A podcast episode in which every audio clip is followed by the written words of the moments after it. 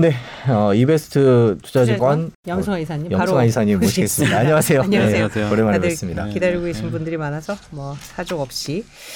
자, 오늘 일단 저희가 이제 마지막 퇴근길 15분 뉴스 주제로 이 미중 갈등, 특히 이제 펠로시 하원 의장의 그 타이완 방문에 대해서 전체적인 이제 개요를 전했습니다. 네. 이제 오늘 밤에 방문을 하게 되는데 아 지금 안 그래도 이제 고리 깊은 이런 미중 관계에 좀 영향을 끼칠 것 같다는 우려 때문에 시장도 약간은 반응을 한 것 같아요. 네. 어떻게 보셨습니까? 아니 오늘 안 그래도 좀 주식시장이 되게 민감하게 반응하더라고요. 네. 이게 네. 오전에 분위기가 처음엔 나쁘지 않았는데 네.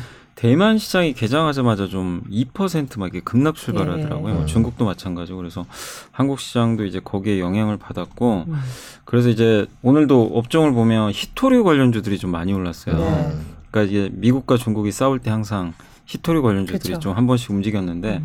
확실히 좀 시장이 거기에 반응을 하는구나. 음. 그렇게 좀 느꼈고 중국 소비주나 좀 중국 매출 비중이 높은 기업들은 네. 역으로 좀 많이 빠지는 음. 그런 흐름이 나왔고 다만 이제 이게 투자자분들 입장에서는 사실 뭐 어떻게 할 수 있는 방법은 없잖아요. 네. 뭐 지금 뭐 많은 분들이 설마 전쟁 나겠냐 뭐 이런 좀 분위기 때문에 뭐 저도 역시 마찬가지 생각이고 또 러시아랑 우크라이나 또 다른 상황이니까 네. 그래서 이번에 뭐 물론 긴장 관계 내일까지 조성은 되겠지만 일단 내일 또 내일 이후로 또 한국에 온다고 하더라고요. 네네. 네, 그렇기 때문에 비행기가 이제 만약에 대만에서 떠난다면 좀 리스크는 해소되지 않을까. 음. 일단 이렇게는 좀 보고 있고 그리고 오늘 좀 시장 보면서도 물론 주식 시장은 좀 안 좋았지만 완 그, 그 환율 시장은 좀 봤거든요. 네. 네. 항상 이제 이런 진짜 리스크가 있으면 환율이 좀 그렇죠. 민감하게 예. 움직이는데 오늘 원 달러 환율이 오히려 떨어졌고요. 음. 또 미국 그러니까 그 중국의 위안화라든가 음. 대만의 뭐 대만도 물론 이제 달러에 고정돼 있지만 이게 환율이 그렇게 크게 뭐 변동은 음. 없었던 것 같아요. 네. 그래서 주식 시장만 조금 네. 리스크가 좀 있었고 외환 시장 큰 변동은 네. 없었던 것 같아요. TSMC 많이 빠졌잖아요. 그거는 뭐 따- 딱히 이 국면하고 연관시킬 만한가요? 근데 약간 이제 대만 증시도 네. 지금 이제 문제가 자꾸 이제 중국 입장에서도 음. 사실 그런 얘기들 많이 나오잖아요. 이게 결국 중국도 좀 대만의 TSMC를 좀 갖고 싶겠죠. 당연히 네, 뭐 그들 그렇죠. 입장에서는 네.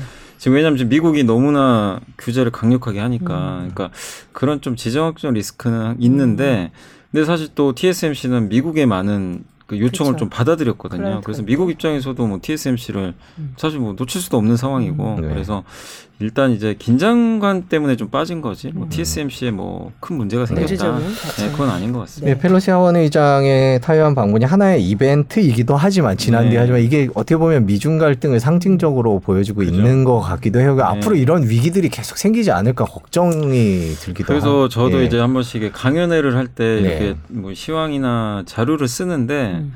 그러니까 이게 올해 딱 들어와서 이제 러시아 전쟁 터지고 나서는 물론 인플레가 제일 우선순위죠. 네. 인플레인데 네. 그 다음에 계속 나오는 얘기가 그거예요. 뭐 그 탈세계화. 네. 네. 신냉전. 네. 네. 예. 결국 그것도 뭐 스토리가 되게 길죠. 옛날에 이제 그 고르바초프 있었을 때 그때 네. 소련이 어쨌든 이제 붕괴되고 음. 이제 사실 중국을 띄워줬잖아요. 미국이 네. 어떻게 보면. 네. 그래서 이제 중국을 키웠는데 중국이 사실 이제 미국 입장에서 말을 안 들었던 거죠. 네. 예, 그래서 이렇게까지 됐고 트럼프 때 이제 갈등이 격화돼 가지고 네. 결국 바이든 대통령 왔어도 더 뭐 상황이 악화되는 그렇죠. 그런 모습으로 좀 갔고 사실 이제 러시아 우크라이나 전쟁 나면서 더 심해진 것 같아요. 이제 네. 중국이 그쪽으로 가버렸기 네. 때문에 네. 그래서 미국 입장에서는 어쨌든 중국의 반도체 굴기나 이런 음. 것들도 싫고 이게 이제 너무 컸다 이거죠. 네. 그래서 이걸 좀 저지하려는 좀 목적인데 뭐 중국은 또 호락호락한 나라가 아니니까 그렇죠. 이 대치 국면에서 결국 투자분들이 좀 피곤할 수밖에 없는데 음. 그러나 이게 주식 투자도요 어쩔 수 없는 게 경제도 마찬가지인 게 정치와 옛날에는 뭐 정치 경제가 분류됐다고 하지만 요즘에는 지금 분류할 수가 없어요. 네. 그냥 이제. 그냥 한 몸이에요. 음. 한 몸이니까 투자하신 분들도 아 그냥 기분 나쁘다고 이걸 치부할 게 아니라 아. 결국 거기서 수혜 보는 기업, 음. 피해 보는 기업은 골라 내셔야 될 것 같아요. 네.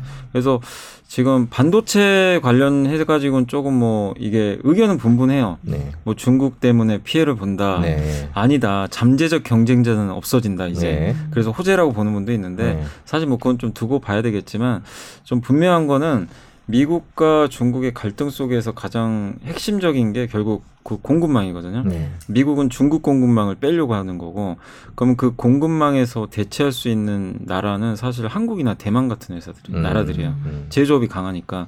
그래서 분명히 한쪽은 피해받을 수도 있어요. 그러니까 특히 중국 소비 비중 높은 회사들은 뭐 만약에 우리나라가 중국에, 그러니까 미국에 공급망이 들어가는 순간 뭐 알게 모르게 또 보복이 나오겠죠. 네. 근데 그 보복이라는 게 반도체나 이런 걸 하기는 되게 힘들어요. 왜냐하면 중국도 반도체 써야 되니까. 자기는 소- 몸, 예. 주로 소비재로 갈까요? 예, 그래서 소비재가 예전에 사드 때문에 한번 네, 고생을 네, 했는데 그랬죠. 좀 걱정은 또 돼요. 이게 음. 요즘엔 좀 잠잠해지긴 했는데 중국 입장에서는 또 불편하기 때문에 음. 또이 소비재를 건들 수도 있고 네. 그래서 미래는 모르지만 음. 어쨌든 지금은 이런 좀 그 정세 변화를 좀 생각하시고 내가 가지고 있는 기업들이 이런 지금 환경에서 어떤 식으로 좀 수혜를 받을지 아니면 피해 보는 기업도 있단 말이에요. 그렇죠. 그거를 좀 약간 고민은 좀 해야 될 것 같아요. 좀 어려운 문제인데. 뭐 공부해야 될 게 하나 더 늘었군요. 예, 아니, 그러니까 예. 이게 사실은 이런 것까지 생각 안 해도 되는 상황이었는데 옛날엔 음, 예. 이젠 지금 어쩔 수 없어요. 지금 환경 자체가.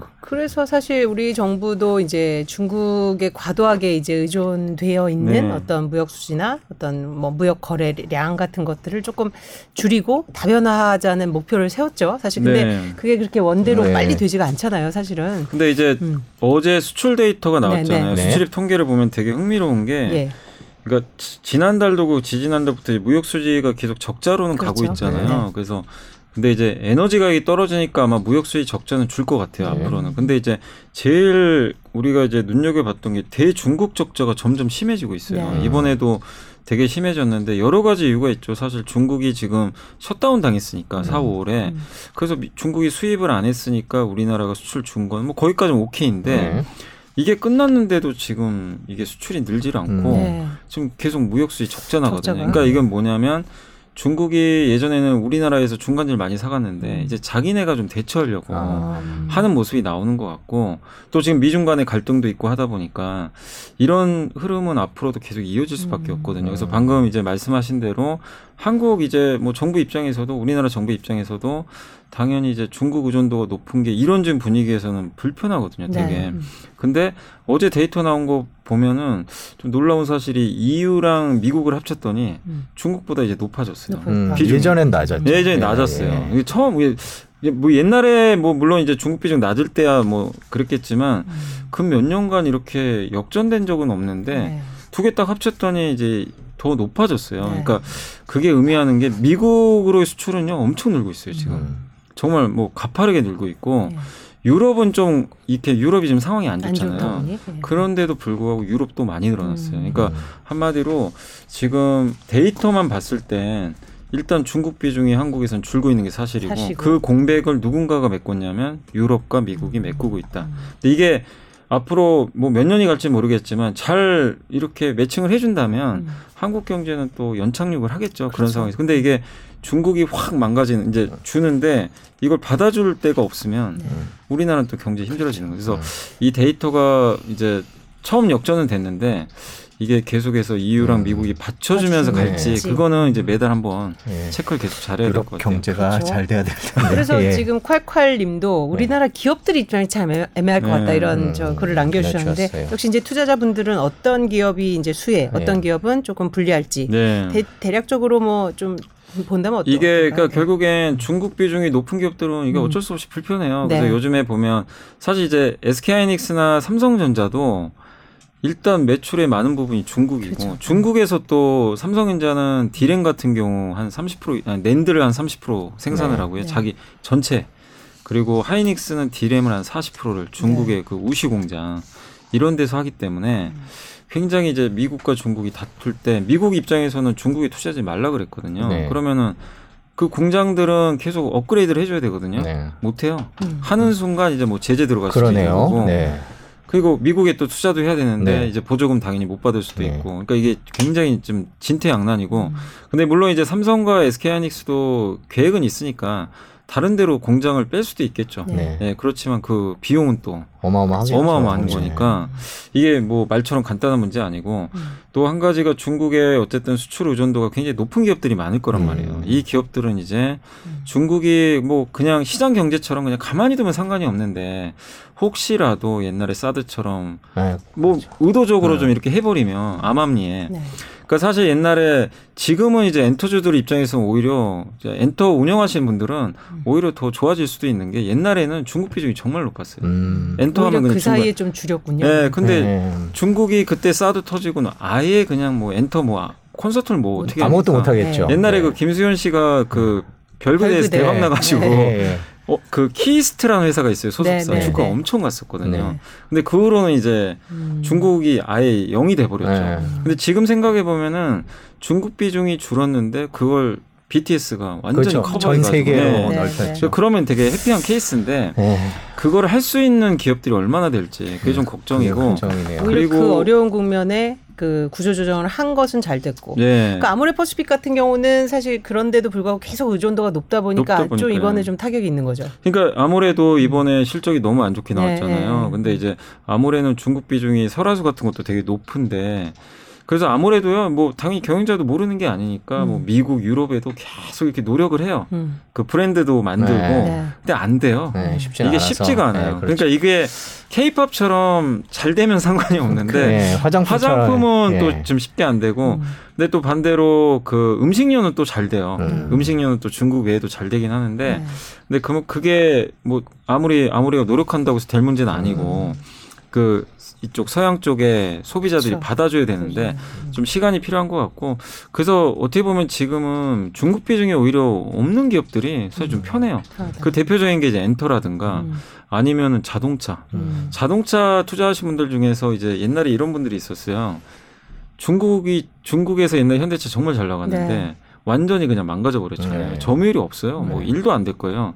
그래서 이거 중국 시장이 이렇게 큰데 현대차 이거 높은 value 못 준다. 음. 막 이런 분이 있었는데 지금 바뀌었어요. 음. 오히려 중국이 중국 차라리 의존도가. 낮으니까 예. 아예 왜냐하면 거의 미국 유럽 음. 의존도가 너무 높잖아요. 네. 근데 어차피 중국에서는 이제 안 되는 건 다 알고 있으니까 음. 그 리스크는 이제 아닌 거예요. 음. 역으로 보면. 그러네요. 그래서 지금 이제 털어낸 예. 기업들이 예. 오히려 호재가 될수 음, 있다 그래요. 이런 예. 표현이셨는데. 저희가 이제 중국과 관련된 네. 기업들을 쭉 한번 훑어봤고 이제 음. 구체적으로 반- 얘기를 해보겠습니다. 가장 어, 시청자분들이 궁금하신 건 반도체 얘기일 네. 것 같아요. 지금 저희가 이제 미중 갈등 얘기를 하면서 네. TSMC 얘기를 조금 했고요. 음. 그 미국이 반도체 지원법을 네네. 통과를 시켰잖아요. 이제 그거의 영향은 어떻게 보십니까? 결국에는 그 미국의 반도체 지원법 역시 이제 중국을 따로 그렇죠. 빼겠다라는 거고 거죠. 뭐 얼마 전에 칩포라 그래서 네. 한국, 미국, 대만, 일본이 반도체와 관련된 동맹을 맺기도 했는데요. 지금 이런 미중 갈등, 신냉전이 우리 반도체 기업들한테는 어떤 영향을 미칠까요? 일단 이제 뭐 증권사에서도 이제 많은 애널리스트분들이 보고서를 좀 쓴게 아, 있는데 보고서에. 그거 좀 참고해서 말씀을 네. 드리면 네. 일단 이제 지난주에 가결이 됐고 음. 이제 바이든 대통령이 서명만 하면 이제 통과가 되는 건데 네. 총 이제 520억 달러를 이제 지원을 하는 거잖아요. 네. 여기에 핵심은 뭐냐면 이제 세액 공제도 해주고 네. 세액 공제가 엄청나요. 25%. 25%. 예. 네. 우리 한국 같은 경우 대기업이 6에서 8% 정도 받는데 네. 네. 어마어마한 거죠 사실은. 예. 그러니까 엄청 밀어주겠다고 네. 이제 선언을 한 거네요. 미국에 지어라. 지어라. 네. 우리가 그냥 전폭적으로 다 지원해 줄 음. 테니까. 그래서 뭐 그건 좋죠. 그래서 이제 TSMC도 지금 미국에 공장 짓고 이제 짓기로 했고 인텔도 짓고요. 네. 삼성도 이제 170억 달러죠. 한 음. 20조 원 이제 거기 그쪽 테일러시에다 이제 짓게 될 텐데 네. 그거 말고도 삼성이 이제 이건 공식적으로 발표한 건 아닌데 그때 언론 보도를 보니까 그쪽에 그 텍사스 쪽이었네요. 아무튼 향후에 200조 음. 한 10년 동안 200조 투자하겠다는 그 투자 계획서를 또 네. 제출했다라고 하는데 결국에 이제 이런 대표적인 반도체 그 특히 파운드리 3사죠. 이쪽이 이제 미국 쪽을 선택을 했고 음. 사실 뭐 약간의 강요도 있었다고는 저는 좀 네. 생각을 해요. 네. 이게 말이 그렇죠. 이게 네. 협조 지원이지. 좀 약간의 좀 협조 부탁드립니다, 예, 옛날에 뭐. 회의 예. 참석하라고 그렇죠, 막 그렇죠. 음. 그래서 좀 뭐 어쩔 수 없는 부분도 있지만 뭐 할 수 없죠. 미국이 최대 시장이니까 네, 네. 가는 건데 그래서 어쨌든 이제 당근을 줘요. 음. 이렇게 하면 뭐 세액 공제 해주고 음. 투자금 줄게 음. 이런 건 좋은데 이제 문제가 좀 있어요. 음. 미국은 인건비가 너무 비싸요. 그렇죠. 아, 네. 음. 이게 그러니까 우리 한국이나 대만이나 만약에 중국에 공장을 짓는 거랑 음. 미국에서 반도체 공장 운영하는 건 정말 어마어마한 차이가 있어요. 네. 생산성도 마찬가지인데 한 50% 정도 비용이 더 비용이 더 들어갈 든다. 거다. 이 네- 얘기가 하나 있고 그 다음에 반도체 우리나라가 진짜 반도체 잘한 게 이거 한번 보시면요 유럽이나 이렇게 미국 같은 경우 반도체 제조 강한 그런 회사가 뭐 사실 있긴 있지만 인텔이나 마이크론이 있지만 음. 사실 좀 드문데 대부분 제조는 동아시아가 다 하거든요. 네. 네. 근데 그만큼 이제 물론 약간의 그런 것도 있겠죠. 근데 음. 우리나라 사람들이 또이 손재주가 되게 좋잖아요. 네. 또 열심히 일하고. 근데 음.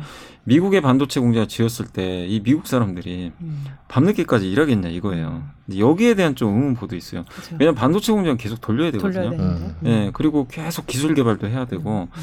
이제 그런 거에 대한 좀 리스크도 좀 감안을 해야 될 것 같고 그래서 공장 짓는 게 문제가 아니라 음. 향후에 운영할 때 각종 좀 음. 문제들이 좀 발생하지 않을까 네. 이런 좀 부담이 있어요. 근데 미국에는 가야 되는데 이거를 미국 사람을 고용을 해야 되잖아요. 그렇죠. 그 목표가 그거잖아요. 미국 음. 사람 고용하라는 네. 거니까. 음. 근데 거기서 어쨌든 생산성에 대한 문제를 어떻게 해결할 거냐. 그렇죠. 예, 요거- 4년간 예. 25% 세액 공제해 주는 만큼의 생산성 향상이 나와야. 되는데 네. 이게 어쨌든 우리 한국이 짓는 것보다 생산성이 떨어지면 음. 사실 뭐 기업 입장에서는 결국에는 뭐 돈이 더 지출될 수밖에 그렇죠. 없는 네. 거고 음.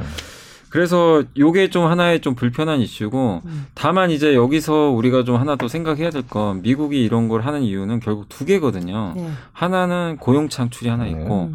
하나는 중국을 이제. 아예 네. 이 음. 세계에서 음. 퇴출시켜 버리겠다. 네, 네. 음. 중국 들어오지 마. 음. 근데 미국과 대만이 아니 그러니까 한국과 대만이 중국에 수출을 많이 하니까 음. 뭐 반도체 장비도 수출하잖아요.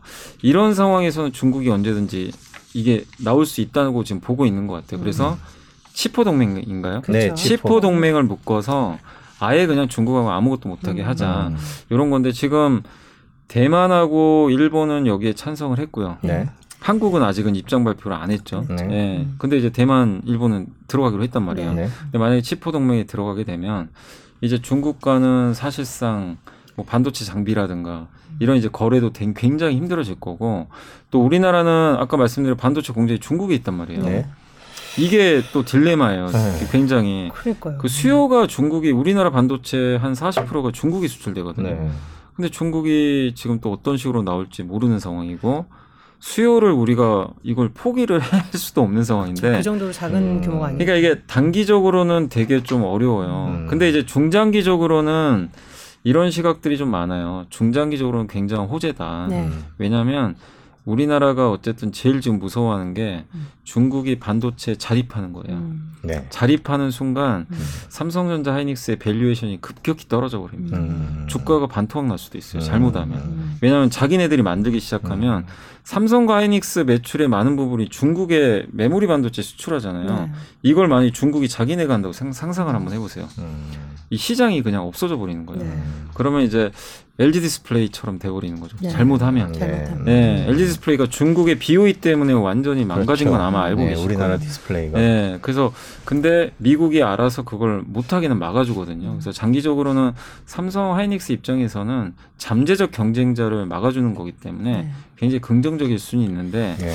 문제는 당장에 그렇죠. 근데 단기적인 이게 이 문제. 참 중간에서 정말 곤란할 것 같아요. 이거를 네. 이제 조만간 결정을 해야 될 것 같은데 사실 미국도 한국의 이런 저간의 사정을 모르는 바는 아닐 거고 네. 그러면 너희들의 어떤 우리에 대한 어, 협조를 보여주 도- 보여달라 이런 어떤 네. 공격적인 요구일 텐데 중국은 반응이 어떤가요? 지금 이제 굉장히 미국의 법안에 대해서. 예. 예. 뭐 그러니까 중국 입장에서도 네. 굉장히 좀 불편하겠죠. 그리고 음. 특히 중국은 지금 목표가 반도체 자립이거든요. 네. 굴기니까 네.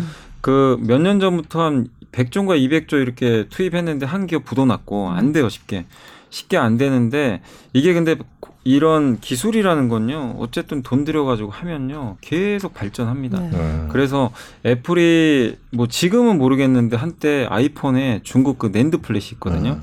이름이 그 YMTC인가 아무튼 그 회사가 만든 건데 그걸 네. 채택한다는 얘기가 있었어요. 네. 그러니까 그 정도 기술까지 올라오기 음. 시작하는 거예요. 그러니까 D램도 아직은 기술력이 훨씬 미달되죠, 당연히. 네. 중국이 미달되는데 중국이란 나라는 특이한 게 이게 보통 자본주의 사회에서는 어떤 기업이 뭘 하면 자기네가 망하면 자기가 망하잖아요. 네. 국가가 지원 안 해줍니다. 네. 음. 되도록이면 안 해주죠. 시장 경제니까. 중국은 너 망하든 말든 네. 우리가 무조건 지원해줄게. 음. 그리고 시장이 커요. 그래서 반도체 계속 만들어요. 음. 불량품 만들고 써주고 네. 만들고 근데 하다 보면 이게 신기하게 또 돼요. 네. 이게 이제 반도체나 그러니까 디스플레이 그래서 된 거거든요. 음. 그러니까 이제 무서운 건 사실 좀 그거예요. 음. 중국이 그렇게 해서 결국 했을 때 네. 근데 중국 입장에서 어쨌든 네. 지금 반도체 굴기를 하려고 하는데 네. 미국은 그게 제일 무서운 거고 음. 근데 지금 당장을 봤을 때 어쨌든 5년 안에 네. 아무리 노력을 해도 네. 중국이 따라오긴 힘들어요. 음. 근데 중국은 지금 동수서산이라는 정책을 쓴다고 하더라고요. 네. 그러니까 동쪽에 있는 데이터 센터 있죠. 네. 데이터 센터가 동쪽에 많아요. 네. 근데 여기가 전기료나 이런 게 비싸요. 이걸 서쪽으로 옮기는 거예요. 음. 서쪽은 거기에 신재생 에너지가 많아서 전기료 되게 싸대요. 네. 네. 그러니까 이- 이거를 일로 옮기는 사업을 한대요. 음. 근데 왜냐하면 중국도 기술 국가로 가야 되면 이제 데이터 센터가 필요하니까. 필요하죠. 네. 근데 그거를 하기 위해선 반도체가 엄청 엄청나게 필요하겠네요. 근데 네. 자기네 못 만든단 말이에요. 네. 그러면 삼성 하이닉스 마이크론 중에 하나를 써야 되는데 네. 마이크론 안 일단 쓰겠죠. 미국 거고. 예. 근데 삼성 하이닉스 뭐 보복하고 싶어도 할 방법이 없는 거예요. 음. 아니 자기네는 반도체 필요한데 네. 못 만들어요. 음. 근데 전 세계에서 만드는 회사 세 개. 네. 그럼 뭐 방법 없어요. 네. 보복을 하고 싶어도. 네. 그래서 당장은 반도체 가지고 보복하기는 중국이 굉장히 어려울 수밖에 없는 우리나라 음. 기업들에 대해서 보복을 하기는 당장은 반도체 중국 상황이 예. 쉽지 않 본인들이 없어요. 삼성이랑 SK 하이닉스 걸 써야 되니까. 예, 써야 그러니까 되니까. 왜냐 최첨단 반도체 써야 데이터 센터에 네. 들어가잖아요. 뭐 대만의 난약 걸 쓸 수도 있겠죠. 근데 네. 그거는 아무래도 삼성이나 하이닉스보다 좀 떨어질 네. 수도 있기 때문에 그렇게 보면은 결국엔 반도체 뭐 당장은 음. 저는 그렇게 큰 타격은 없는데 근데 이제 걱정되는 거는 그거라는 거죠. 이런 이제 환경이 좀 불편하기 때문에 네. 투자 이제 관점에서 보면은 아, 이런. 것들이 클, 음. 예, 그러니까 좀 클리어하지 않으니까 좀 음. 꺼려지고 거기다가 반도체 중 아까도 말씀드린 대로 하이닉스, 삼성전자 반도체 공지 거기 큰 것들이 있는데 이거 어떻게 할 거냐? 이거 생산성은 점점 떨어질 거예요. 왜냐하면 이거 투자 못 하거든요. 앞으로. 네. 그래서 여기에 대해서 어떻게 삼성전자 하이닉스가 해결을 할 거냐? 음. 그러니까 수요보다는 네. 그 공장을 좀 어떻게 할 건지 여기에 대한 네. 좀 딜레마가 그거를 근데 옮기는 비용도 어마어마할 거고요. 그렇죠? 그러니까요. 그 공장을 업그레이드도 네. 못 시킬 거고 앞으로 미국 그게 있으니까. 그래서 ASML 아시죠? 네. ASML 그 EUV 장비 지금 네. 중국에 수출 못 하잖아요. 네. 근데 네. 원래 삼, 하이닉스가 ASML로 이거 받아가지고 중국의 우시 공장에서 그걸 하려고 했어요. 네. 지금 못 하고 있어요. 음. 못 그것도, 받으니까. 음, 음. 그래서 이제 대신에 그 용인에 공장 지금 만들잖아요. 음. 거기서 하는 거예요. 음. 음. 근데 2000, 대신 2000에 만든 용? 그 용인에 이제 아. 새로 또 클러스터 아, 들어오잖아요. 네. 예, 예. 아마 그쪽으로 할 것 같아요. 이천도 네. 있고. 있고. 네. 그러니까 중국에 하려고 했던 거를 일단 하이닉스는 못 해요. 음. 음. 그래서 EUV는 이쪽으로 가는데 음. 삼성 입장에 삼성은 이제 낸드가 거기 있는데 네. 이거를 이제 앞으로 어떻게 생 그러니까 투자 안 하면 네. 방법 없어요. 방법 없다. 음. 예, 그러니까 참 어려운 거죠 지금. 지금. 이제 삼성전자 뭐 주식 갖고 계신 분들이 많으니까 주가 전만 잠깐 짚어보면 네. 지금은 네. 이제 중국 변수만 말씀을 해주셨고 네. 사실 이거 외에도 메모리 반도체 뭐 가격이라든지 공급 과잉에 따른 어떤 수요 둔화 뭐 이런 그 요인들 그리고 이번에 뭐그 3나노 이제 대대적으로 발표는 했습니다만은 또 아직까지도 좀 불확실하다 뭐 네. 이런 그 클라이언트 아직 적다 뭐 이런 우려도 나오고 삼성전자 주가 전망은 어떻게 보세요? 좀? 그러니까 삼성전자는 일단은 주가는 결국 뭐 메모리가 결정할 네, 것 같아요. 네. 어쩔 수 없이 왜냐하면 파운드리는 잘하고 있는 것 같아요. 현재까지는 실적을 보면 음. 이번 2분기에도 파운드리는 돈 잘 벌었더라고요. 네. 예전보다 이제 역대 거의 최대 실적 낸 것 같은데 음. 다만 사이즈가 작으니까 그쵸. 주가에 영향은 못 주는데 음. 그래도 이제 메모리가 중요한데 지금 메모리 실적은 좋지만 음. 주가 안 가는 건 이제 3, 4분기가 안 좋을 것 같고 실제 음. 이번에 얼마 전에 7월 말에 디램 고정가 발표했는데 네. PC가 뭐 한 15%인가요? 가격이 확 떨어졌어요. 음. 그러니까 지금 실제로 디램 가격이 급락을 하기 시작했어요. 음. 그래서 이게 아마 연말까지는 이어질 것 같아서 음. 반도체를 보시는 분들 입장에서는 반도체 가격이 떨어지는데 투자하기는 좀 부담스럽거든요. 그렇죠. 그래서 음. 지금 주가 안 가는데 다만 이제 이런 부분까지 올해 연말까지 안 좋은 거는 뭐 일단 어느 정도 알고 있기 때문에 음. 주가가 빠지지도 않아요. 그래서 오늘도 주가 좀 올랐어요. 사실 네. 삼성전자는. 다만 주가가 레벨업 하려면 내년에 대한 전망이 좀 바뀌어야 되는데 음. 내년 이제 모든 애널리스트들이 대부분 똑같은 게 공급은 준다. 음. 어차피 지금 이렇게 업황 안 좋으니까 설비 투자 줄일 거 아니냐. 음. 이거는 인정하기 때문에 하락 폭이 그렇게 크지는 않을 것 같은데 문제는 수요가 언제 돌릴 수요가 거냐. 음. 언제 회복될 것인가? 이걸 몰라요. 그러니까 좀 긍정적인 분은 내년 2분기, 음. 부정적인 분은 내년 4분기도 모르겠다. 음. 이렇게 생각을 해요. 근데 그건 사실 누구도 몰라요. 지금은. 그렇죠. 음. 그래서 이 수요에 대한 거는 올해 가을은 지나야 될 것 같아요. 음. 명확한 건 내년에 대한 거는. 그래서 수요가 내년에 뭐 2분기 좋아진다 그러면 지금 또 바로 움직이겠죠. 근데 내년 3, 4분기면 지금 못 가죠. 음. 왜냐하면 주가 6개월 선행하니까. 선행하네. 그래서 그거에 대한 이제 계속해서 그 전망들이 나올 거예요. 음. 그래서 그게 명확해질 때까지는 일단 주가 저는 어느 정도 바닥은 찍었다고 생각은 해요. 바닥은 찍었고 공급은 줄기 때문에 음. 이 밑에 하단은 굉장히 단단하고 지금 그리고 PBR 기준으로 삼성전자가 한 1.2배니까 굉장히 싼 편이거든요. 네. 비싼 편은 아니에요. 예. 그래서 주가가 크게 하락한다 급락은 아닌데 것 같은. 지지부진한 흐름이 그러니까 이거를 이제 개인 투자분들은 빨리 올라가길 바라지만 이게 어쩔 수 없잖아요. 뭐 간다 뭐 그쵸. 가고 싶어 갖고 가는 게 아니라 음. 뭐가 환경이 바뀌어야 되는데 그때까지는 좀 지루한 음. 좀 기다림이 필요하고 근데 변수는 중국이 생각보다 좀 빨리 이렇게 인프라 투자를 한다거나 음. 부양을 빨리 해주면 금방 갈 수도 있어요. 왜냐하면 삼성전자 중국 비중이 높으니까 음. 그래서 IT 소비가 증가해주면 근데 이것도 아직 지금 모르거든요. 예. 예, 그러니까 중국이란 변수가 좀 빨리 돌려주면 네. 이거는 생각보다 삼성전자가 내년에 대한 것보다도 올해 중국을 반영해가지고 빨리 갈 수도 있어요. 생각보다. 음. 네. 그러면 7만 원 넘을 수도 있습니다. 네. PBR 1.4배, 5배까지는 가거든요. 이거 좀 중간 돼요. 거의 한 7만 5천 원 돼요. 음. 그러니까 중국이 돌리면 올해 안에 7만 5천 원도 충분히 가지만 네. 그게 안 보이면 그냥 계속 여기서 네, 지금 내년 언제 좋아지는지 보면서 이재용 지지부지. 사면 변수는 어떻게 보세요? 물론 뭐 이렇게 경제학적으로는 뭐 네. 사실 상관이 없다 이렇게 얘기하고 네. 하겠지만은 사실 이게 뭐 심리적인 것도 있고 또 M&A라든지 다른 투자하고 또 연관이 있다는 분석들도 있고 그런데 이게 제가 저를 좀 오해하지 마시고 네. 저는 정치적인 거에는 그럼요. 얘기를 안 하겠고 예, 그냥 음. 이 주가 네. 그 주주 관점에서 말씀드리면 네. 일단 이재용 부회장이 사면되는 게 주식가에는 당연히 긍정적입니다. 네. 당연히 그럴 수 있고 총수가 있, 음. 있는 네. 거랑 없는 거랑 음. 다르고. 왜 긍정적이냐면 지금 삼성전자가 M&A 한다고 한 지가 1년이 넘었고요. 그렇죠. 음. 그다음에 주주 환원 책도 요즘에 없어요. 없어요. 음. 근데 120조 가지고 뭘 할 거냐 얘기를 해도 얘기가 없어요. 지금 보면 돈은 많아요. 네. 근데 투자는 해야 되죠. 뭔가 뭐 투자는 계기- 계기를 하는데 기다려요.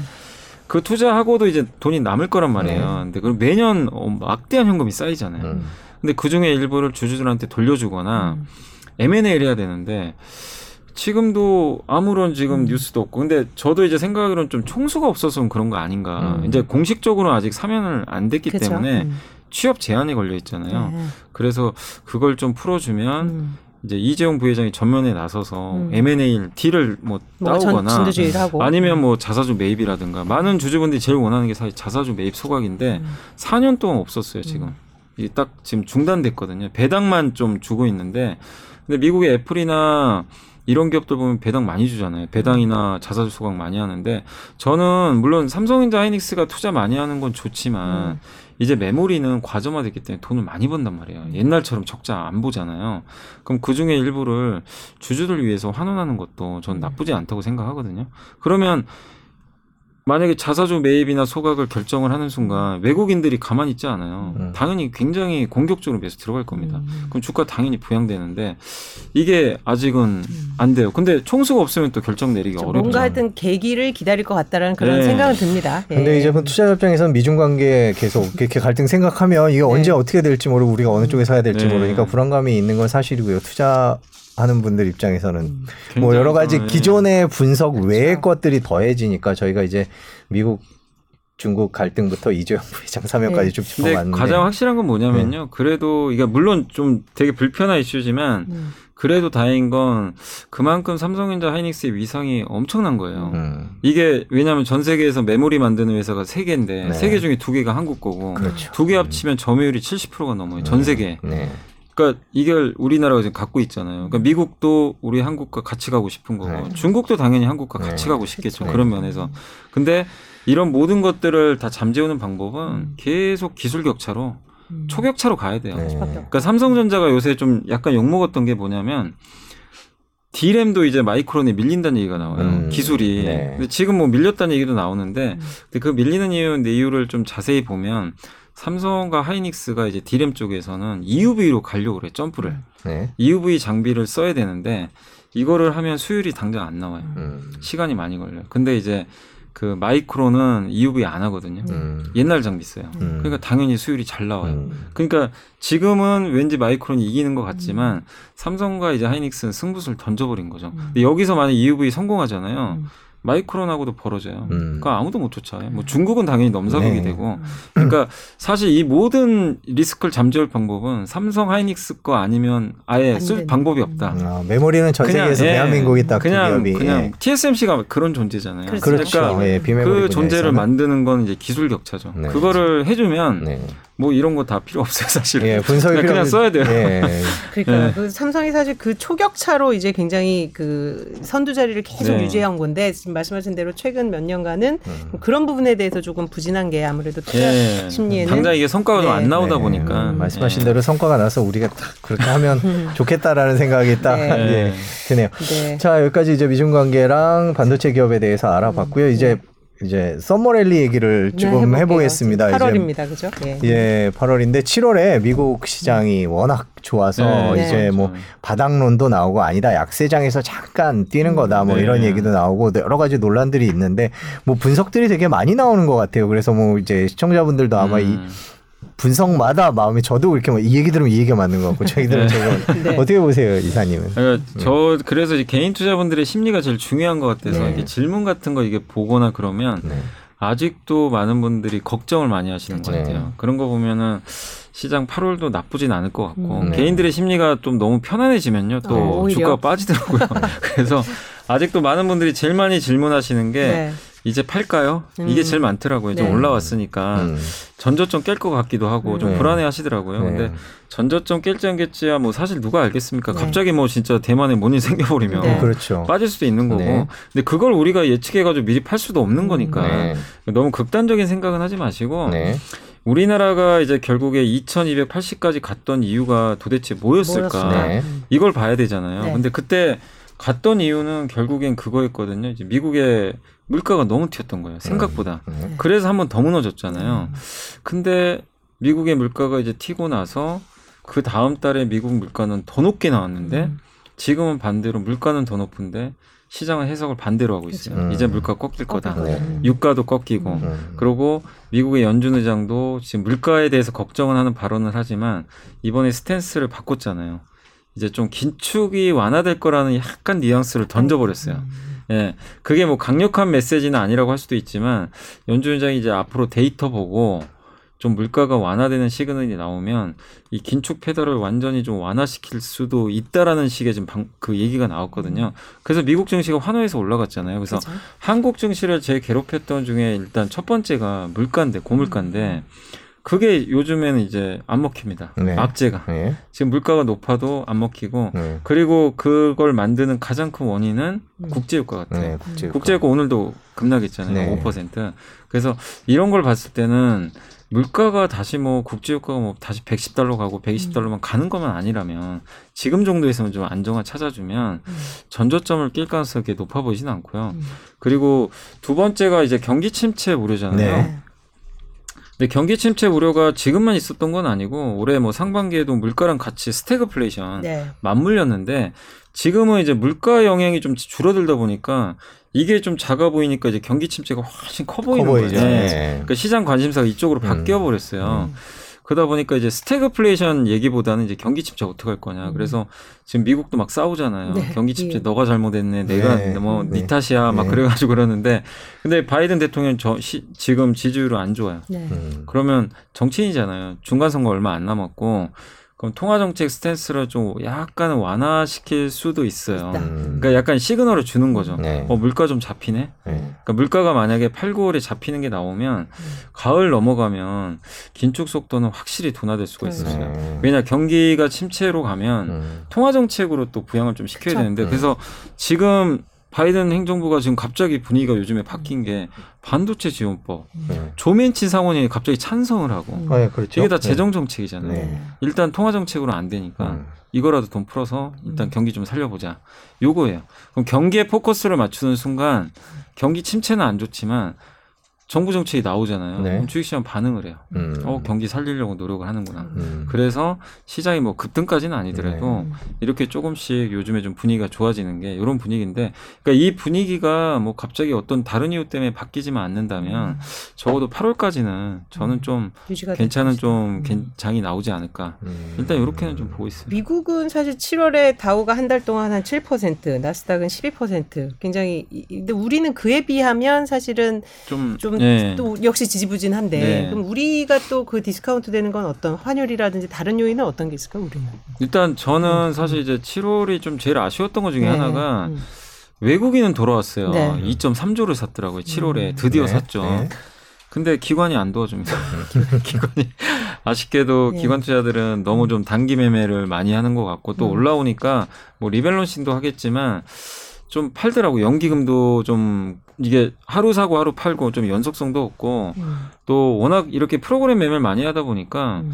이렇게 외국인이 좀 많이 사는 날 기관도 같이 사면 좋은데 이게 엇박잖아요. 음. 오늘도 보니까 게- 외국인만 샀거든요. 네. 기관은 팔죠. 똑바로 버렸어요. 네.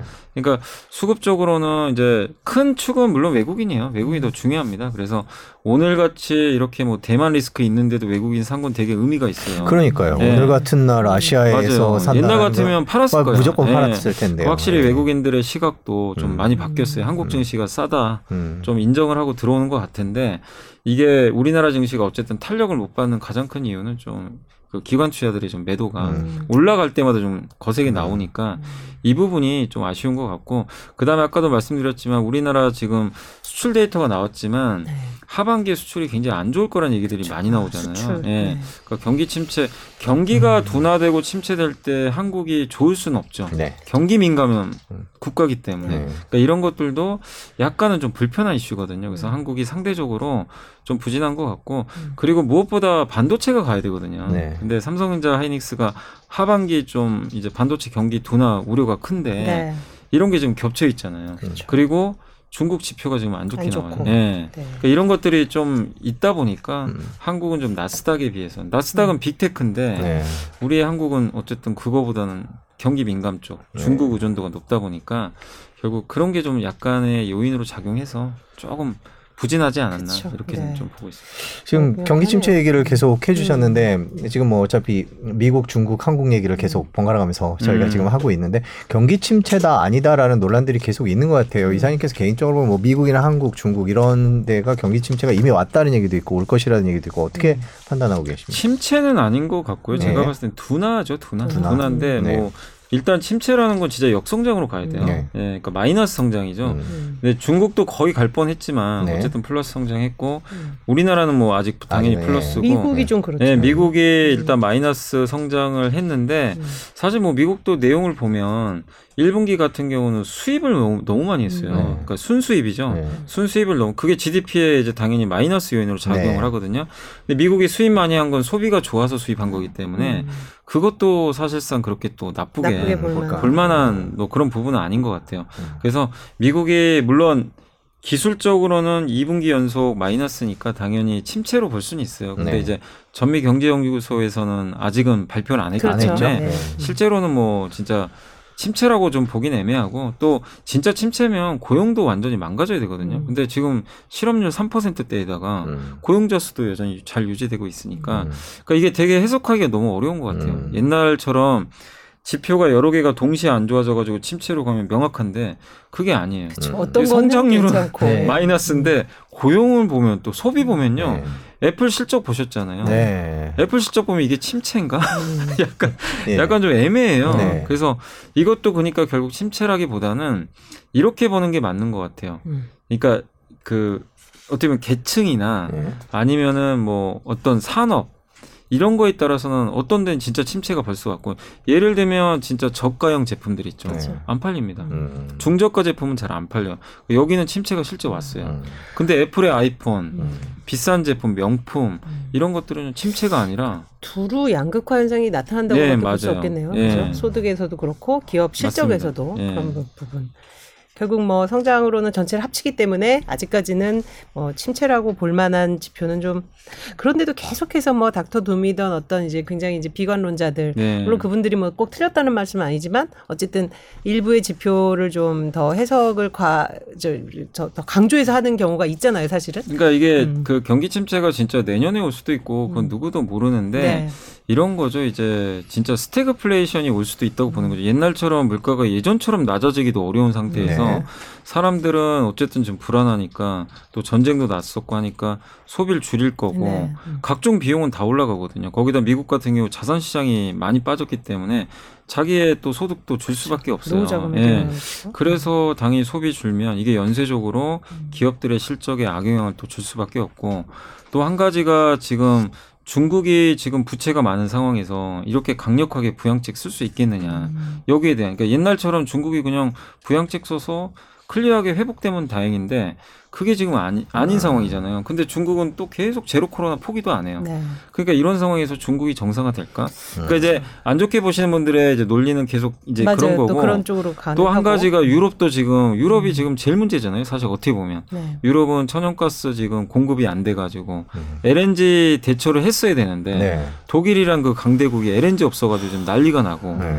근데 이 겨울 또 난방 시즌 다가오고 그러니까 이런 가로등을 줄인다는 네. 정도라는 그러니까 이런 거 음. 보면요 지금 뭐 2천 깨져도 지금 이상하지 않을 정도로 음. 되게 막 복잡하긴 한데 진짜 저는 근데 좀 그런 생각은 해요. 경제는 또 사람이 하는 거예요. 네. 그래서 반드시 또 해결책을 찾게 음. 됩니다. 네. 근데 지금 이런 것들은 대부분 비정상적인 상황이거든요. 정상은 아닌데 네. 정상으로 만들려고 이 정치인들이나 경제학자들이 다 노력을 또 하거든요. 그래서 이게 경기가 실제 안 좋아지면 또 연준 입장에서도 무조건 물가 잡으려고 금리를 또 세게 올리진 않아요. 지금 또 실제 국제유가 빠지고 있으니까 완화책도 분명히 나올 수도 있는 거고 중국도 다급하면 제로 코로나 정책을 어쨌든 완화시킬 수도 있어요. 뭐 시진핑도 지금 뭐 GDP 포기했다는 얘기도 나오지만 바꿀 수 있고 유럽도 지금 천연가스 없지만 어떻게든 지금 독일 빼고는 또 다른 나라들은 LNG 지금 많이 공급도 받고 있거든요. 네. 미국에서 네. 방법들은 또 나와요. 그래서 그러니까. 이게 가봐야 아는 거지. 그래서 너무 음. 너무 극단적인 비관론. 그렇다고 뭐 아, 무조건 좋아집니다. 이것도 아니에요. 근데 지금 말씀을 듣다 보니까 정말 지금 그 여러 지표가 굉장히 혼재 있는 것 같아요. 혼재 그래서 있어요. 본인들이 선택하고 싶은 지표를 모으면 충분히 그쪽 그러니까 해석이 현금 가능한. 비중이 높으신 분들은 네. 이제 닥터둠의 의견을 좀 듣고 싶고 원래 사람 심리가 그렇거든요. 그렇죠. 음. 주식 비중 높으신 분들은 긍정론자 싶고. 거기서 중도를 지키시고 무슨 일이든 다 나올 수 있어요. 음. 진짜 2,800 갈 수도 있고 2,000깰 네, 수도 있지만 중요한 거는 결국 그거 같아요. 음. 어쨌든 지금 상황에서 이거죠. 저는 우리나라 지수가 지금 2,400 되잖아요. 결국엔 지금 고점 대비해서 25% 빠져 있는 상황이고 valuation 상으로도 비싸진 않거든요. 네. 뭐 분명히 valuation 싸니까 저는 그래서 앞으로 좋아집니다 이거보다도 사이클을 봤을 때는 음. 어느 정도 저점까지는 왔다. 맞다. 그래서 음. 저는 너무 비관적으로 좀 보는 것보다는 음. 저희 윤지호 센터장의 의견에 저는 굉장히 요즘에 공감하는 게좀 네. 계속 얘기는 하세요. 주식 지금 하자. 네, 이베스트. 비관론이 있더라도 네. 음. 이렇게 좀 쌀 때 사는 건 맞는 것 같다. 대신에 아무거나 사지 말고 네. 이런 안 좋은 환경에서 돈 벌 기업이 뭘까? 자, 음. 그, 그 결국- 부분으로 이제 네, 그거예요. 결국엔 네. 이런 안 좋은 환경에서 돈 벌 기업 네. 요걸 찾는 거밖에 없는 것 같아요. 어딥니까? 네. 그냥 계속- 예. 계속 예. 상승세를 좀 네. 이어갈 거다 이렇게 보시는 이제 산업군 뭐 기업이라기보다는 그렇죠. 뭐 저희가 어떤 것들을 좀 주목을 없고. 예. 주목을- 이게 이제 여러 가지가 있어요. 네. 그러니까 이제 유형마다 좀 다를 텐데 네. 가장 좋은 거는 사실 이제 장기적으로 수요가 꾸준히 증가할 산업이 뭐냐. 음. 물론 찾기 되게 어렵지만 네. 그 산업 중에 이제 대표적으로 요즘에 그래서 주가 좀 잘 가는 게 태양광 같은 회사잖아요. 태양광. 이게 1, 2년에 끝날 문제가 지금 아니잖아요. 네. 근데 태양광은 예전에도 한번 말씀드렸던 것 같은데 중국 비중이 너무 높아요. 음. 음. 그래서 중국 미국 입장에서는 이제 중국산보다는 한국이나 다른 나라 제품을 많이 수입하려고 할 가능성이 높아요. 음. 중국 의존도가 80%거든요. 전 세계가. 최 근에 미국이 관련 법안을 통과시키지 않았나요? 그 인플레이션 예, 거기에 이제 아마 이제 중국산보다는 네. 자국에서 나라- 이제 예. 미국에서 만드는 거에 혜택을 많이 주겠다. 네. 사실 그 내용 뜯어보면 중국 거 안 쓰려고 하는 것 네, 같아요. 그 법안도 예, 역시 배경에는 네. 어, 중국산 쓰지 마라라는 게 유럽도. 유럽도 마찬가지예요. 아, 유럽도? 중국산 원래 유럽과 중국이 되게 친했는데 네. 이번에 전쟁 나면서 약간 이게 음. 분위기가 바뀌어 버렸어요. 음. 그래서 지금 분위기를 봐서는 또 예전에도 중국이 그 신장 위구르 지역에서 폴리실리콘 생산이 많았는데 네. 그거 이제 수입 안 하겠다. 음. 유럽도 약간 거기 동참하려고 하더라고요. 음. 그럼 유럽도 중국보다는 다른 나라 제품. 근데 우리나라도 지금 잘하니까 네. 그래서 거기서 이제 우리나라가 좀 약간 수혜를 받을 것 같아요. 음. 그러니까 안 그래도 친환경으로 가니까 당연히 성장하는데 이 공급망을 바꿔버리면 한국은 더 수혜를 받는 음. 거죠. 그 부분에 있어서. 음. 그래서 그런 것도 하나의 아이디어가 될 것 같고 우리나라 제품은 좀 비싸지 않나요? 기술력은 있어도 태양광 관련해서. 제가 비싼 곳까지는 잘 모르겠어요. 네, 네. 가격은 제가 잘 네. 모르겠는데 음. 근데 이제 우리 한국의 하나 솔루션 같은 네. 경우가 네. 대표적으로 한화 솔루션. 미국의 1등 기업이거든요. 네. 미국 이제 주택용 태양광. 네. 음. 근데 미국에 또 공장까지 있어요. 음. 근데 미국 입장에서는 가격보다 어쨌든 중국산보다는 네. 한국산 그쵸. 쓰는 게 아. 지금 가격 그 생각하면 가격이 아니라 그 제품의 국적이 중요해지는 네, 세상에 이제 오는 그러니까 거군요. 가격 같으면 당연히 중국 거 다 써버리겠죠. 예, 예. 근데 그래서 이제 그런 부분도 한번 고민해 보시고 수요가 뭐 요, 그리고 어제 오늘 제일 많이 오른 섹터가 조선주예요. 조선이요. 조선 기자재. 예. 음. 왜냐하면 LNG. 아 LNG를 지금 유럽은 LNG 선이 필요하잖아요. 그렇죠. 아까 미국에서 실어오던 카타르에서 네. 실어가던 그 실을 배가 필요하군요. 네, 근데 그게 이제 big cycle이 될 수도 있다라고 지금 이제 많은 분들이 보는 게 유럽이 이제 결국 REPower EU 통해서 러시아랑 이제 2022, 그러니까 그 REPower EU의 정책의 목표가 뭐냐면 2027년까지 러시아 에너지 의존도 0. 음. 아, 영을 만드는 올해가 거예요. 2022년이니까 5년 안에 네. 러시아 에너지 의존을 근데 줄인다. 러시아가 원유도 있고 네. 그 다음에 천연가스가 천연가스. 있는데 그 두 개를 다 파이프로 연결해서 보내잖아요. 네. 근데 이걸 끊는다는 건 뭐예요? 파이프가 아니라 이제 배로 실어 날라야 돼. 다. 음. 그래서 그 원유 운반선 있죠. 이걸 네. 탱커선이라고 하는데 네. 여기도 앞으로 수요가 늘어날 수밖에 음. 없고 거기다 뭐 천연 LNG 말할 것도 없고 음. 그러니까 이게 이제 좀 시작된 거 아니냐. 음. 이렇게 보니까 요새 주가 그래서 올라가는 거예요. 그렇죠. 근데 그 안에서 이제 어떤 또 흐름들이 나올진 봐야 되지만 시장이 지금 뭘 원하는지 그런 기업들한테 지금 딱 공부를 해보면 음. 나오는 거죠. 그러니까 명확하게 수요가 좀 증가할 만한 산업도 물론 다 정치적인 이슈이긴 하지만 네. 방산주가 가는 것도 마찬가지잖아요. 그렇죠. 폴란드. 폴란드. 폴란드가 왜 우리나라에서 무기를 구매할까? 그러니까요. 예. 이것도 뭐 얘기는 많은데 네. 어쨌든 자기 어쨌든 뭐 주문한 거니까. 예, 네. 무기는 필요한데 네. 미국은 비싸고 네. 독일도 비싸요. 네. 근데 한국은 가성비가 좋죠. 아 그렇죠. 예, 그렇다 고 품질이 떨어지지도 않잖아요. 네. 그러니까 두, 그러니까 독일 탱크 두 한 대 살 거 한국 거 두 개 살 수도 있는 음. 거니까 이제 그런 논리겠죠 어떻게 보면. 그런데 이걸 원하는 국가들이 한두 개겠어요. 음. 만약에 폴란드에서 그걸 가져갔는데 음. 이게 괜찮다. 괜찮아요. 음. 소문이 나요. 음. 퍼지겠죠. 또. 음. 그러니까 방산주 올라가는 것도 그냥 올라가는 게 아니라 이 한마디 수요죠. 음. 이 얘네가 만드는 제품이 수요가 방산도 그러니까 투자하실 때 이게 한 예예요. 음. 옛날에 방산주는 우리나라에서 정부에만 납품하던 산업이에요. 음. 시장이 그냥 여기를 닫혀 있었어요. 그렇죠. 음. 근데 이제 시장이 열려요. 여기도 열려, 여기도 열려. 그러면 그 PER을 높게 줘요. 음. 음. 위가 열려버렸기 때문에. 음, 평가를 네.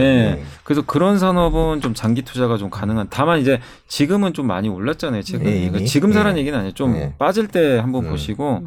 그래서 그런 유형이 하나 있고 음. 또한 가지 유형은 이제 약간 이제 턴어라운드형 유형, 유형도 보시면 좋아요. 뭐냐면 안 좋았던 거 중에서 음. 음. 좋아질 거. 음. 그러면 작년부터 올해까지 지금 안 좋았던 섹터 몇 개만 한번 저도 이게 지금 생각해 보니까 네. 가장 대표적인 게 증권주. 증권주. 네. 음. 증권주 왜 안 좋은지는 다 아실 거죠. 거래대금 완전히 침체에다가 네. 뭐 주식시장 분위기 안 좋고 네, 요즘에 계좌 안 열어보죠. 네, 안 열고 네. 막 네. 거기다가 음.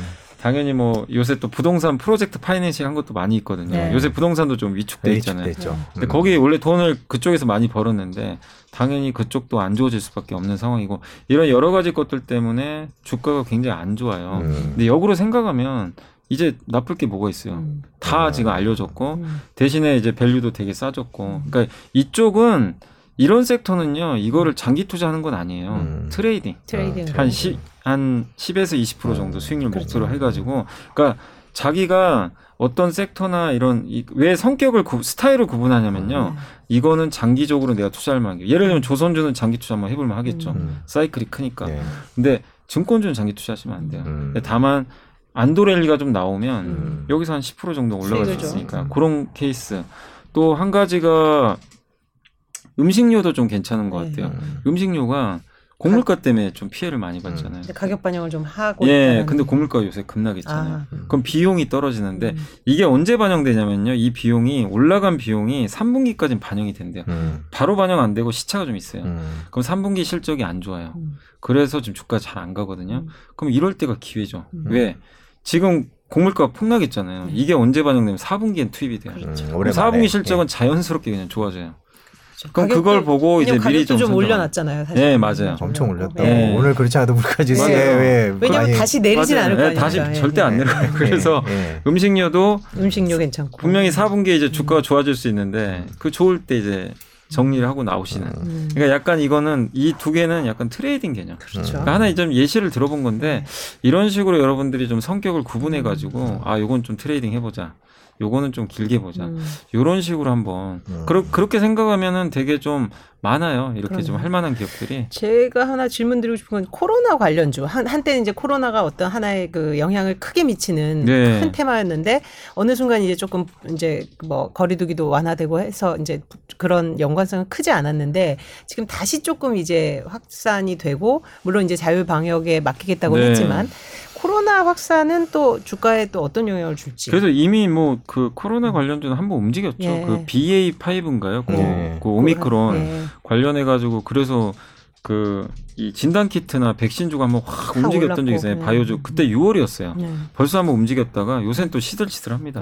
예, 그래서 왜냐하면 이제 사람들도 이런 그 코로나 테마로 인해서 한 번씩 급등하는데 결과가 다 뻔하거든요. 네. 음. 결국 다시 원위치 음. 오르고 원위치. 음. 그러니까 이번에도 지금 마찬가지 상황이에요. 그래서 지금 주가가 잘 안 가요. 음. 그리고 오미크론은 이제 사람들이 그냥 이제는 공포감을 안 느껴요. 네. 음. 그리고 뭐 백신 맞고 네. 또 내가 뭐 어쨌든 마스크 잘 끼고 하면 죽진 않겠구나 하다 네. 보니까 공포감이 그러니까 이 코로나 쪽은요 공포감이 생길 때 주가가 엄청 올라요. 음. 근데 그 공포감은 지금 사실 없는 그렇죠. 상태라서 사실 저희가 느끼는 것도 그러하니까. 예, 요즘에 네. 그리고 야외에서는 그냥 아예 마스크 벗고 음. 다니시는 분들 되게 음. 많으시잖아요. 뭐 걸려도 뭐 이렇게 뭐 죽진 않겠다라고 생각들을 네. 많이들 하시니까 음.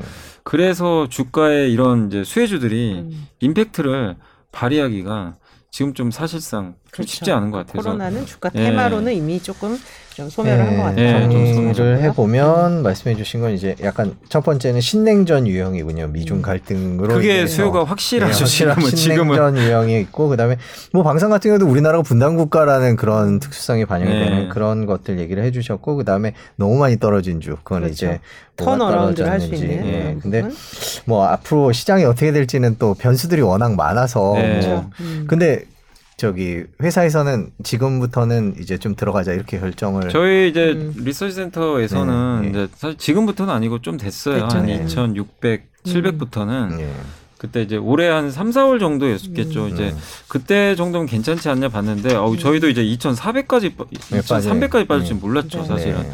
근데 그때 이제 변수가 여러 악재들이 막 중국 변수 생기고 막 물가 변수 때문에 음. 더 많이 빠졌지만 그래도 지금은 좀 약간 물리면서 들어가자는 좀그 음. 저희 이제 리서치 센터 의견이고 네. 그리고 이제 한 가지 더 말씀 안 드린 게 지금은 당장은 아닌데 여러분들이 그러니까 투자하실 때 시계열을 지금 뭐 짧게 보신 분도 계시겠지만 분명히 앞으로 다가올 미래가 있어요. 그런 산업이 이게 신냉전 말고 그러니까 지금 저도 그래서 좀 요새 계속 공부하고 있는 쪽이 저는 그쪽 모빌리티 쪽이에요. 네, 모빌리티. 이건 저는 올 것 같아요. 왜냐하면 이제 스마트폰 다음이 뭐냐 이거예요. 음. 그 이제 전기차죠. 네. 그렇죠. 근데 전기차는 뭐 스마트한 건 아니고 동력이 바뀌는 음, 거잖아요. 음. 근데 전기차를 이용해서 그 다음 타자가 이제 자율주행 같긴 해요. 음. 음. 자율주행으로 넘어. 이제 이걸 통해서 모빌리티 서비스가 하나 만들어질 텐데 테슬라는 벌써 하고 있잖아요. 네. 테슬라가 이제 벌써 보여줬고 음. 지금은 관련 법규도 부족하고 하니까 음. 아직은 뭐 대중화된 단계는 아니에요. 음. 근데 3, 4년 후에는 음. 과연 어떻게 과연 어떻게 바뀔까? 바뀔까? 음. 여기서 엄청난 시장이 창출될 것 음. 같은데 여기서 어떤 게 그러니까 이런 공부를 미리 해 놓으시면요 우리가 흔히 말하는 텐베거가 진짜 나와요. 네. 그 양, 2차 전지 양극 재세가 10배 올랐잖아요. 네. 음. 근데 누구나 알고는 있었어요. 음. 배터리 된다. 음. 근데. 실제로 왜냐하면 네. 너무 빨리 들어가거나 음. 너무 빨리 들어가면 무슨 일이 발생하냐면요. 음. 주가 오르긴 하거든요. 네. 근데 반토막이 수두룩하게 나요. 음. 왜냐면 아직 실적이 안 찍혀서 음. 주가가 그냥 곤두박질 쳐요. 음. 근데 또 너무 또 늦게 들어가면 음. 비싸게 또 비싸게 상투 들어가는 잡고. 그러니까 공부는 하되 음. 지금 급하진 않으니까 음. 그 모빌리티, 음, 모빌리티에 쪽에서 대한. 어떤 기업들이 좀 우리나라에서 그러니까 하나의 예를 들면 mobility에서 우리나라가 제일 잘하는 건 사실 소프트웨어이 좀 약하니까 음. 전장 부품 있잖아요. 네. 그럼 거기서 자율주행에서 제일 많이 들어간 게 카메라잖아요. 네. 카메라도 괜찮고 음. 자동차에 들어간 반도체 전용 회사도 있을 음. 거고 네. 요새 우리나라에서 제일 많이 하는 거 중에 하나가 그 기판 있어요. 네. 자- 전장 쪽에 들어가는 기판 회사. 음. 뭐 가장 대표적인 회사가 삼성전기가 하는 그런 음. 기판들 있죠. 음. 이런 것들인데 옛날에는 이런 게 PC나 서버에 들어갔는데 이게 이제 자동차 쪽에 들어갈 음. 거란 말이에요.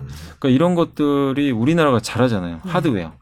요거를 한번 음. 시장이 이제 배터리 다음에 도대체 누구냐. 어떤 누구냐? 음. 요걸 한번 공부를 해보세요. 네. 그쵸. 예, 패러다임이 진짜, 예. 어떤 변화가 어, 그러니까 전체적인 산업을 변화시킬 정도의 패러다임 네. 변화가 어디에서 올 것인가. 근데 나는 자율주행차 안 올 것 같다 그러면 제가 할 말은 없어요. 네. 근데 진짜 어떤 분들은 야 그 규제가 그럼 완전 풀릴 것인가 이 네. 부분이 가장 핵심인데 결국은 계속해서 기술 발전이 거듭되면 규제도 어느 순간 조금씩 조금씩 이제 풀리고 네, 그러니까 그렇죠. 저는 뭐 완전 주행, 자율주행은 솔직히 잘 모르겠어요. 그게 가능할지는. 음. 근데 완전까지는 아니더라도 사람이 운전석에 앉을 수는 있다 하더라도 어느 정도 내 손을 free하게 할 수 있는 음. 그 정도 단계 지금 할 수도 있어요, 사실. 네, 지금도 이미 되죠. 만들어 놨는데 그 정도까지는 좀 그래도 대중화되진 대중화되지 않을까. 않을까. 네. 저는 좀 그렇게는 보고 그 있어요. 안에 이제 뭐차 네. 안에서 이루어질 수 있는 여러 뭐 소프트웨어도 있을 엔터도 있을 수 있고요. 그러니까 차 안에서 할 수 있는 뭐 그런 거 있잖아요. 네. 그렇죠. 이제 차에서 내가 손이 자유로워지면은 차 안에서 이제 볼 수 있는 거라든가 뭐 그런 것들이 또 그래서. 뭐 콘텐츠라든가. 이런 것들도 더 발전할 수 있을 것 같아서. 그래서 뭐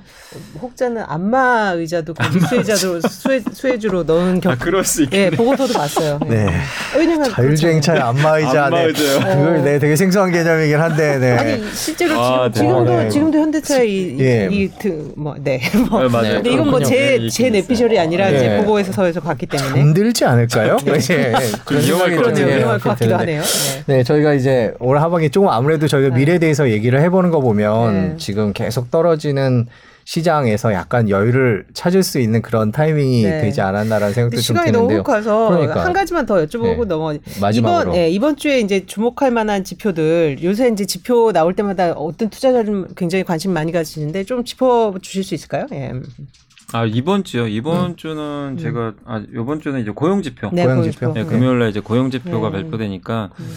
그게 좀 중요할 것 같고 음. 근데 고용이 이게 또 너무 또 잘 나와도 네. 이게 좀 별로 안 좋아요. 그렇죠. 아, 연준이 연준이 또 조일 수 다시 할수 있으니까. 예. 있으니까. 차라리 조금 안 좋은 게 사실은 네. 요즘엔 좀 그런 것 같아요. 네. 그러니까 요즘에는 좋은 게 너무 좋지도 않고 너무 나쁘지도 네, 않는 또 너무 나빠 애매한 네. 상황이 제일 좋은 것 같아요. 차라리 그니까 기대치 좀 미달하는 게 네. 사실은 그래야 아 연준이 이제 좀 긴축도 세게 안 하겠구나 하겠구나. 음. 이렇게 하고 사실 근데 제일 중요한 건 이제 다음 주죠 다음 주에 그 8월 10일 날그 네. 미국의 소비자 물가지 있어요. 네. 요게 이제 꺾여만 주면 아 진짜 이제. 물가 네, 꺾이는 아, 그럼 이제 사람들이 확인을. 하잖아요. 네. 그래서 그게 좀 제일 중요하고 7월에 그렇게 높았으니 좀 그렇죠. 꺾이지 않을까요? 네. 근데 그거보다 더 올라가면 아, 이건 아, 예. 정말 좀 왜냐면 바이든 대통령도 7월에는 야 유가 떨어진 거 반영 안 되지 않았냐 네. 그렇게 생각하면 이제 8월 10일은 사실 기대는 할 수 있거든요 네. 사실은 그죠? 뭐 미국 대통령이 뭔가 보고 받고 얘기했겠죠. 왜 그냥. 오피셜로 얘기하지는 네. 않았으리라고 기대를 해 봅니다. 예. 네, 그리고 아예 요즘에 그래도 참 되게 좀 이게 재밌다고 해야 될지 모르겠는 네. 게 워낙 시장이 안 좋다 보니까 네. 작년만 해도 많은 사람들이 이제 시장 뭐 이런 물가 지표나 이런 거 관심도. 없었거든요. 네. 근데 다 완전히 경제학자가 네, 돼서 왜- 왜막 그러죠? 그냥 뭐, CPI 언제 발표해 막 이러시고. 예. 그리고 서점 가면요 네. 인플레이션 책이 다 1, 2등 아, 하고 있어요. 네. 요즘엔 그런 시대예요. 네. 네. 근데 그랬다는 거는 이제는 매크로가 영향력을 미치기 어렵 다고 저는 역으로 봐요. 역으로 음. 너무 그쪽에 쏠렸어요. 음. 그래서 이제는 여러분들이 음. 너무 경제 지표 연연하지 마시고 이제 음. 뭐 발표하는 거는 체크는 해야 되지만 네. 요새 경제 지표 이벤트가 나와도요 시장이 좀 밋밋해요. 맞아요. 반응 잘 안 하더라고요. 그래서 이제 더욱 더 여러분들이 음. 앞으로 돈 벌 수 있는 산업이 뭘까? 음. 요거 좀 공부에 더 네. 시간을 보내시면 좋을 것 같아요. 본질에 좀더 네, 공부를 해야 되는 그러니까 한, 한 지금 한 한 몇 개월, 7, 8개월을 계속해서 우리가 거시 지표를 음, 거의 음, 매달. 그 매달 업데이트 보고. 하면서 네. 했는데 한 번쯤 생각을 다시 좀 네. 기본으로 돌아가라는 그런 말씀도 의미가 있는 것 같습니다. 예. 자 오늘 저희 또긴 아, 시간 동안 너무 네, 훌쩍 뭐 갔네요. 국제 예. 관계부터 개별 기업까지 예. 전부 살펴봤습니다. 저희 또 시간 날 때 모셔서 하반기의 시장 또 어떻게 전개되는지 네. 또 설명 듣도록 하겠습니다. 오늘 네. 긴 시간 고맙습니다. 네, 감사합니다. 감사합니다.